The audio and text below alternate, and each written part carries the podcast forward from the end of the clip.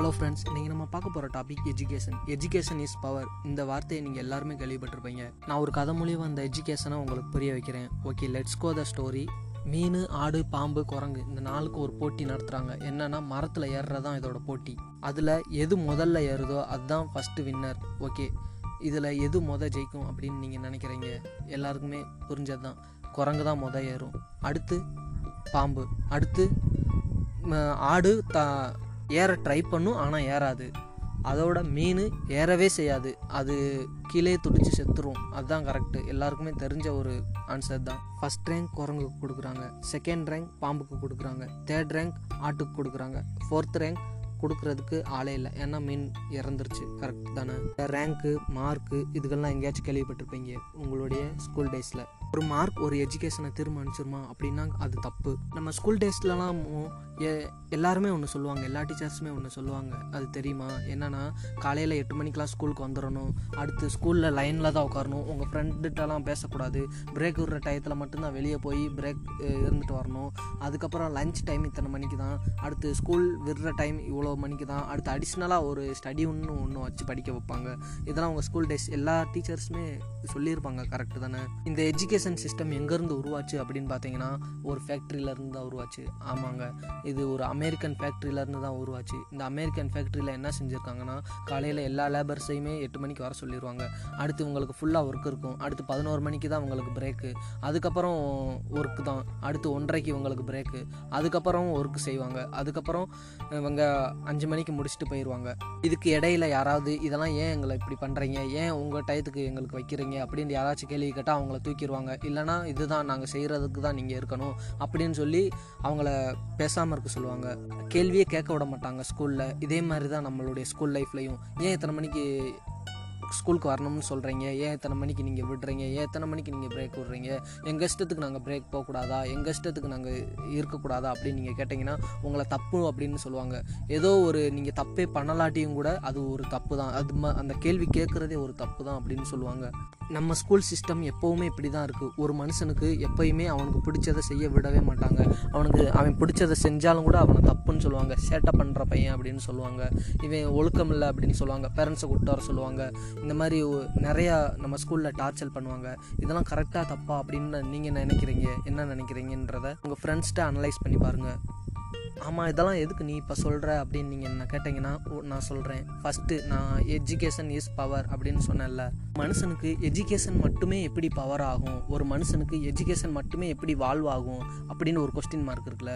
அவன் எவ்வளோ தான் படித்தாலும் அவன் வேலை இல்லாமல் இருப்பான். ஒருத்தவன் வேலை இல்லாமல் இருந்தாலும் அவன் வேலை பார்ப்பான். அவன் நல்லா சம்பாதிக்க தான் செய்வான். இது எல்லா சொசைட்டிலையுமே இருக்கிற ஒன்று இது எல்லா கண்ட்ரீஸ்லையுமே இருக்கும். ஏன்னா அவனுக்கு அவனுக்கோட தனித்திறமையை அந்த ஸ்கூல் கண்டுபிடிக்கல. அவனோட தனித்திறமையை அவன் அந்த ஸ்கூல் வந்து அவனுக்கு வெளிக்காட்ட முடியல அந்த வெளிக்காட்டுற வாய்ப்பையும் அவனுக்கு தரல அப்படின்ற போது அவனோட வாழ்க்கையில் அவன் தோற்று தான் போகிறான் ஒரு மார்க்குக்காக மட்டுமே அந்த ஸ்டூடெண்ட்ஸை வந்து பிரெயின் வாஷ் பண்ணுறது வந்து ரொம்பவே ஒரு குற்றவியலான ஒரு செயல். இதை எப்படி இதெல்லாம் எதுக்கு எங்ககிட்ட சொல்கிற அப்படின்னு நீங்கள் கேட்டீங்கல்ல அதுக்கு நான் சொல்கிறேன் நீங்கள் என்னைக்காவது ஒரு நாள் சீஃப் மினிஸ்டராகவோ இல்லை எஜுகேஷன் மினிஸ்டராகவோ ஆனீங்க இந்த போட்காஸ்ட்டை கேட்டுக்கிட்டு இருக்கவங்க என்னைக்காச்சும் ஒரு நாள் ஆனீங்க அப்படின்னா இந்த எஜுகேஷன் சிஸ்டத்தை மாற்றுங்க ஏன் எல்லாருமே தமிழ் படிக்கணும்? ஏன் எல்லாருமே மேக்ஸ் படிக்கணும்? ஏன் எல்லாருமே சயின்ஸ் படிக்கணும்? ஏன் எல்லாருமே சோசியல் படிக்கணும்? எல்லாருக்குமே காமனான ஒரு சப்ஜெக்ட் எதுக்கு இருக்குது அப்படின்னு நீங்கள் அனலைஸ் பண்ணுங்கள் ஒவ்வொரு மனிதனுக்கும் ஒவ்வொரு தனித்துவமான ஒரு சப்ஜெக்டை உருவாக்குங்க. ஒவ்வொரு பர்சனுக்குமே உனக்கு என்ன பிடிக்கும் அப்படின்ற திறமையை அவனுக்குள்ளே இருக்கிற திறமையை நீங்கள் வெளிக்கொண்டு வாங்க அவன் திறமை கூட அவன் போட்டி போட்டானா அவன் கவலைப்பட மாட்டான். அவனுக்கு பிடிச்ச சாப்பாட்டை சாப்பிட்டானா அவன் நல்லா திருப்தியாக சாப்பிடுவான். அவனுக்கு பிடிக்காத சாப்பிட்ட சாப்பாட்டை சாப்பிட்டான் அவன் வாந்தி எடுப்பான் அவனுக்கு மயக்கம் வரும். இதுதான் எல்லா மனுஷனுக்குமே இருக்கிற ஒரு காமன் நேச்சர் ஒரு மனுஷனுக்கு இருக்கிறது ஒரு மனுஷனுக்கு இருக்கிறது. அவன் என்ன நினைக்கிறானோ அடுத்த மனுஷனும் ஒன்று நினைக்க மாட்டான். ஏன்னா ஒரே வகுத்தில் பிறந்தவங்களாவே இருந்தாலும் ஒருத்தவங்க நினைக்கிறத இன்னொருத்தவங்க நினைக்க மாட்டாங்க கரெக்டாக அது மாதிரி தான் எஜுகேஷன் சிஸ்டமும் ஒருத்தவனுக்கு படிக்க பிடிக்கிறது இன்னொருத்தவனுக்கு படிக்க பிடிக்காது. ஏதோ ஒரு சூழ்நிலையில் அவன் பத்தாவது படிப்பான். ஏதோ ஒரு சூழ்நிலையில் அவன் பன்னெண்டாவது படிப்பான் யாரோ ஒருத்தவங்க சொல்லியிருப்பாங்க. பத்தாவதுல எத்தனை மார்க் எடுத்தால் தான் உனக்கு வாழ்க்கை? பன்னெண்டாவதுல எத்தனை மார்க் எடுத்தால் தான் உனக்கு நல்ல காலேஜ் கிடைக்கும்னு? ஆனால் அந்த சொல்கிறவங்க என்னவா இருப்பாங்கன்னா அவங்க ஏதோ ஒரு பிடிக்காத ஒரு வேலையை செஞ்சுக்கிட்டோ ஏதோ ஒரு பிடிக்காத வாழ்க்கையில் வாழ்ந்துக்கிட்டோ தான் இருப்பாங்க. இந்த டாபிக் நான் பேசும்போது கான்ட்ரவர்சியாக தான் இருந்துச்சு. ஆனாலும் இந்த டாப்பிக்கை நிறைய பேருக்கு தெளிவுபடுத்தணும் அப்படின்றதுக்காக மட்டும்தான் அந்த டாப்பிக்கை பேசுகிறேன் ஓகே இந்த டாபிக் உங்களுக்கு பிடிச்சிருந்துச்சு அப்படின்னா உங்கள் ஃப்ரெண்ட்ஸ்கிட்ட ஷேர் பண்ணுங்கள் உங்கள் ரிலேஷன்ஸ்கிட்ட ஷேர் ஷேர் பண்ணுங்கள் இந்த உங்களால் ஒவ்வொரு மனிதனுக்குள்ளேயுமே ஒரு உணர்வு வந்தால் மட்டும்தான் அந்த இதை மாற்ற முடியும். எனக்குள்ளே வந்துருச்சு அப்படின்றதுனால எல்லாருக்குமே மாறிடுச்சு அப்படின்றது அர்த்தம் இல்லை. ஒவ்வொரு மனிதனுக்குமே இந்த ஒரு உணர்வு வந்தால் மட்டும்தான் இந்த எஜுகேஷன் சிஸ்டம் மாறும் அப்படின்றத நீங்கள் தெரிஞ்சுக்கோங்க.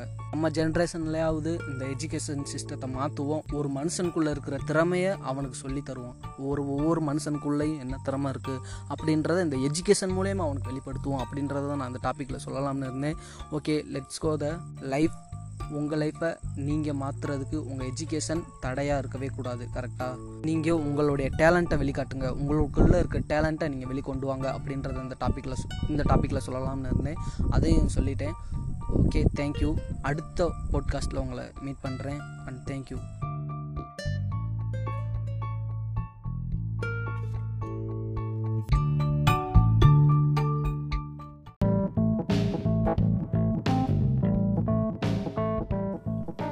ஹலோ ஆல் இன்றைக்கி நம்ம பார்க்க போகிற டாபிக் என்னென்னா zero carbon project zero carbon ப்ராஜெக்ட்னா என்னென்னா இந்த உலகத்திலே ஜீரோ கார்பன் மட்டும்தான் இருக்கணும் அப்படின்றதுக்காக நூற்றி இருபது நாடுகள் சேர்ந்து ஒப்பந்தம் பண்ணப்பட்ட ஒரு திட்டம் தான் ஜீரோ கார்பன் ப்ராஜெக்ட் இதோட நோக்கம் என்ன அப்படின்னா நூற்றி அறுபது கோடி ஏக்கரில் ஃபுல்லாகவே மரங்களை நட்டு ஜீரோ கார்பன் ப்ராஜெக்டை வந்து சக்ஸஸ் பண்ணலாம் அப்படின்னு சொல்லியிருக்காங்க.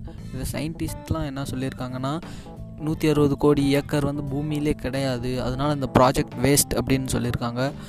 அவ்வளோதான் அந்த ப்ராஜெக்ட் நம்ம என்ன பண்ண போகிறோம் அப்படின்னா ஒரு மனிதன் சராசரியாக ஒரு வருஷத்துக்கு பன்னெண்டு மரக்கன்றுகள் நட்டாலே கூட ஒவ்வொரு மனிதனும் இந்த மாதிரி செய்கிறதுனால ஜீரோ கார்பன் ப்ராஜெக்டை நம்ம இம்ப்ளிமெண்ட் பண்ணலாம். பீப்புள்ஸ் ஆகிய நம்ம அதை சக்ஸஸ் பண்ணலாம் அப்படின்னு நான் சொல்கிறேன் இதை தான் உங்ககிட்ட ஷேர் பண்ணலாம் அப்படின்னேன் தேங்க்யூ